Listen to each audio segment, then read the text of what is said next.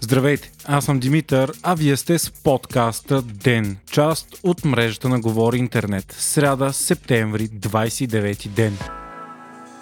Ново социологическо проучване на Галъп показва голям възход на партията на Кирил Петков и Асен Василев Продължаваме промяната. Тя вече е втора политическа сила с 15,2%. Първа стабилно за сега остава ГЕРБ с 21,4%. Според проучването на Галъп, на бъдещите избори БСП пък отново ще е трета сила с 13,4%. Четвърта ще има такъв народ с 12,3%, а пета Демократична България с 12 12,1%. ДПС ще е 6 с 11,4%, а изправи се ние идваме са на ръба на влизането в парламента с 4,1%. Междувременно от Демократична България днес обявиха, че целта им е да са една от първите три партии в парламента. Христо Иванов каза, че все още не знаят дали ще издигнат кандидат за президент, но ако го направят, то ще е в последния момент. Така президентските избори изглеждат все по-предизвестени и вече въпросът е не дали, а в който ще бъде президент избран Румен Радев. Той е официално подкрепен от БСП, има такъв народ, продължаваме промяната и изправи се мутри вън. Единствените доскоро парламентарни групи, които не са го подкрепили са на ГЕРБ,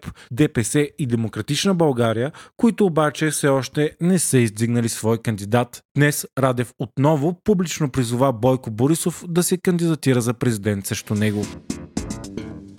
Казусът с заседналия край камен бряг товарен кораб продължава. След неуспешни опити той да бъде изтеглен, за сега операцията е спряна заради силно влушаване на времето. Опасенията за екологична катастрофа в защитената местност Яйлата, която е една от най-чистите зони на нашето Черноморие, продължават да растат, нарастват и притесненията, че заради вълнението корабът ще се разбие на парчета и ще изсипе над 3000 тона азотни торове във водата. В своя анализ Дневник пише, че е възможно най-голямата жертва на ситуацията да бъде риболова. Все още няма официални анализи на състоянието на морските води около кораба, но вече се знае, че разлив на торове има. Морски експерти обаче сигнализират, че щетите може би вече са сериозни. Според тях рибата и морските дарове в района вече не са безопасни за консумация, а дори плуването във водите около ялата носи риск за здравето. Има още няколко други екологични риска. Например, високото съдържание на азот може директно да започне да убива голяма част от фауната в района,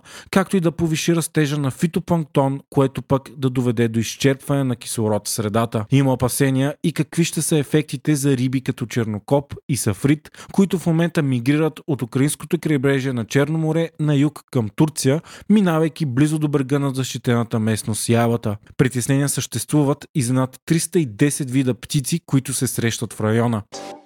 Притеснително се повишава броя на новите случаи на коронавирус у нас. За последното денонощие те са 2573 или 12,9% от направените тестове. Починали са 87 души, като трима от тях са били вакцинирани. В болница с COVID-19 пък са поступили цели 677 пациенти за денонощие. На фона на всичко това, темповете на вакцинация у нас стават все по-низки. Едва около 8000 дози са поставени за 24 часа.